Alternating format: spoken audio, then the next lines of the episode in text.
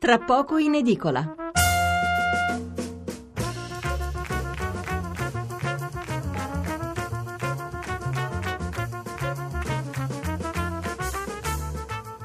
Mezzanotte venticinque minuti e quarantacinque secondi, seconda parte di Tra poco in edicola, che riprendiamo con la lettura dei titoli sull'economia. Eh, per quanto riguarda il terremoto, ce n'è solo uno di titolo, lo troviamo sul quotidiano nazionale Giorno, Nazione, Resto del Carlino. Sappiamo che poi il Resto del Carlino e la Nazione vendono soprattutto in centro Italia e quindi anche nelle Marche e in Umbria. Allarme nelle Marche, i soldi per i terremotati sono agli sgoccioli, questo dice la protezione civile. C'è, ci sono due servizi a pagina dieci, questo richiamo in prima pagina. Allora, eh, l'economia, il Corriere della Sera eh, sceglie Alitalia come titolo eh, così più importante. Alitalia pubblica e scontro, e scontro perché? Perché appunto c'è stata questa uscita, questa intervista del vice premier Di Maio sul Sole ventiquattro Ore di ieri. Ve ne abbiamo dato conto in anteprima ieri notte, era l'apertura di, del Sole ventiquattro Ore di ieri, e eh, c'è stata la replica di Tria che eh, in sostanza ha detto eh, beh, se ci deve essere una partecipazione del Ministero dell'Economia e Finanze, questo lo deve dire il Ministro dell'Economia. Il Ministro dell'Economia, che sarebbe lui, insomma, non ha, non ha parlato, come per dire eh, gli altri possono dire quel che vogliono, ma insomma sono io a decidere. E quindi scontro in questo senso qua. È uno scontro? È una polemica? È una precisazione? Non lo sappiamo. Comunque i giornali, alcuni giornali lo interpretano come scontro.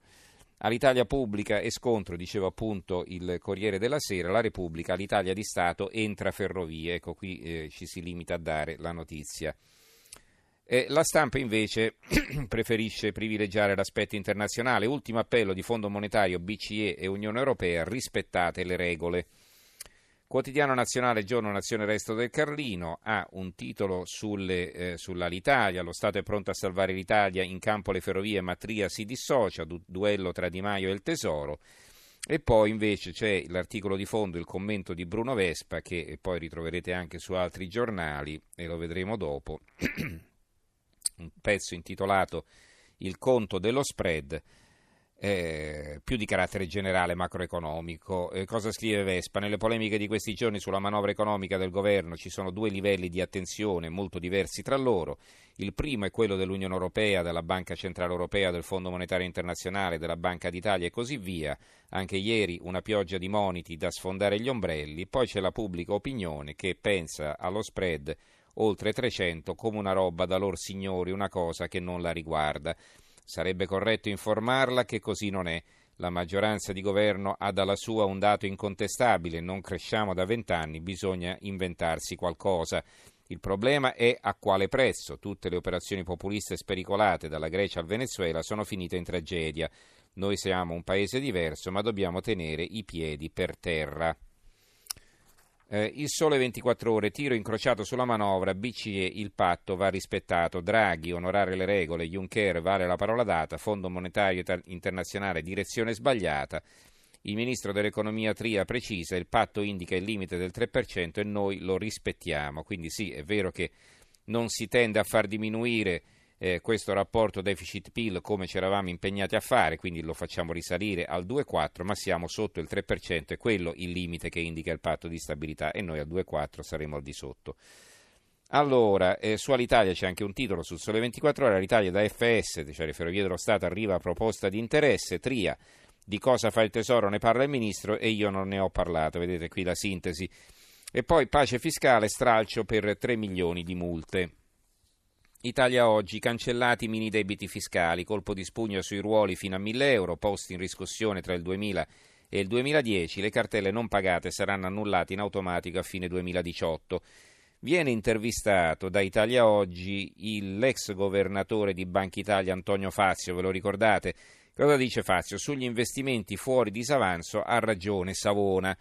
C'è poi una polemica che non è strettamente economica, ma insomma eh, a cavallo tra economia e politica, ed è quella su Carlo Cottarelli che, eh, come sapete, è ormai ospite fisso da A Che Tempo che fa, eh, da Fabio Fazio, e molti giornali ne hanno parlato sottolineando il fatto che prende seimilacinquecento euro a, a puntata. In realtà questi soldi non li intasca lui, ma vanno alla sua università per finanziare progetti di ricerca per i giovani, e comunque la polemica c'è.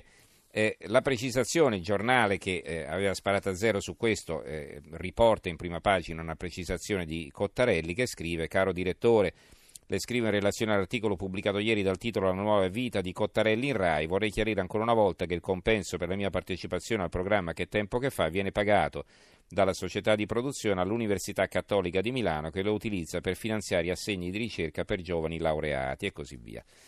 Ecco, questa precisazione c'è, però Italia Oggi, che ha il diritto e rovescio, il corsivo che compare in prima pagina, che praticamente vede in Carlo Cottarelli eh, diciamo il nuovo Mario Monti, cioè fallirà il governo giallo-verde in sostanza, e questa è l'aspettativa di, eh, di, alcuni, di alcune parti del mondo della finanza, alcuni, alcuni settori della politica eccetera, e quale sarà l'uomo che lo sostituirà è Carlo Cottarelli. Cosa leggiamo in questo corsivo? Tutti hanno capito, ma nessuno lo dice e lo scrive, che il sistema sta cucinando Carlo Cottarelli a dovere con tutti gli ingredienti giusti per servirlo al momento opportuno sotto forma di un Mario Monti nuovo modello, ma con la sua stessa funzione.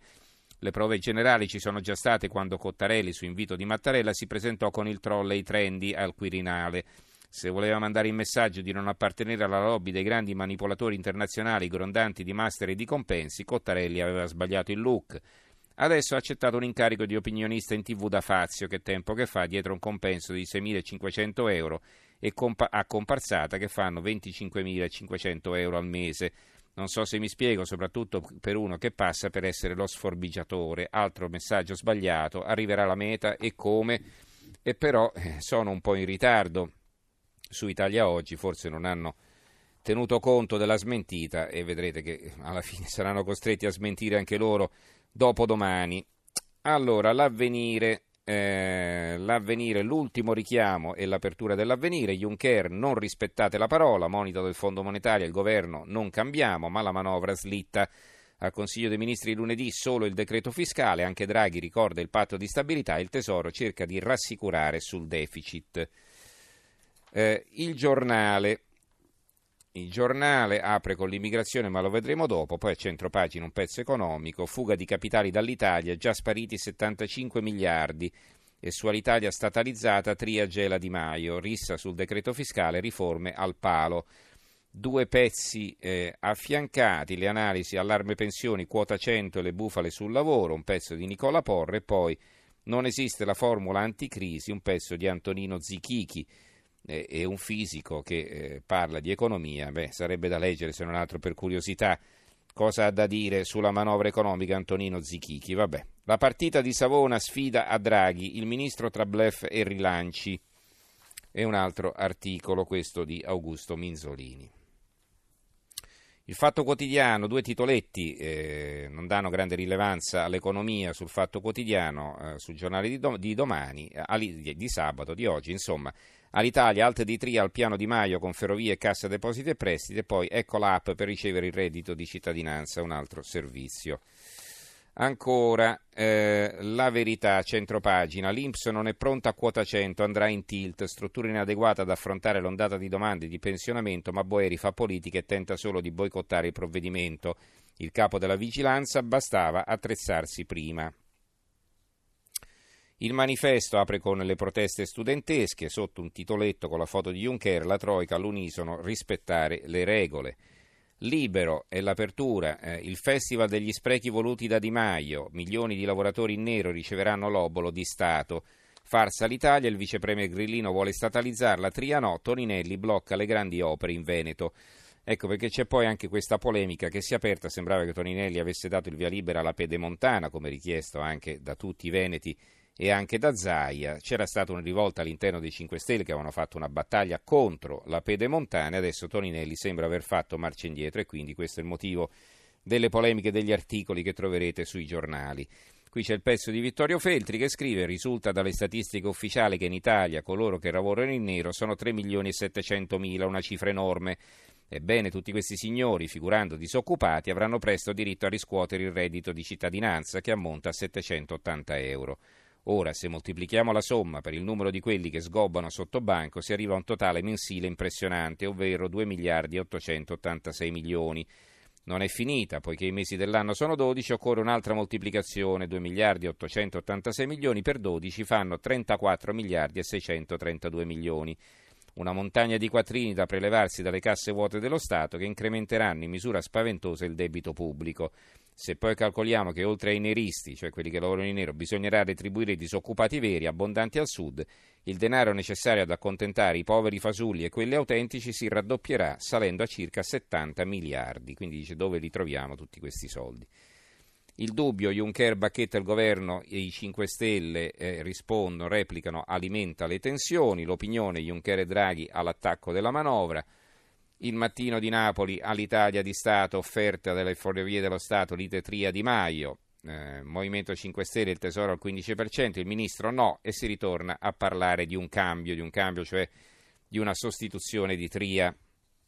Il Gazzettino di Venezia, l'Italia di Stato, lite nel governo.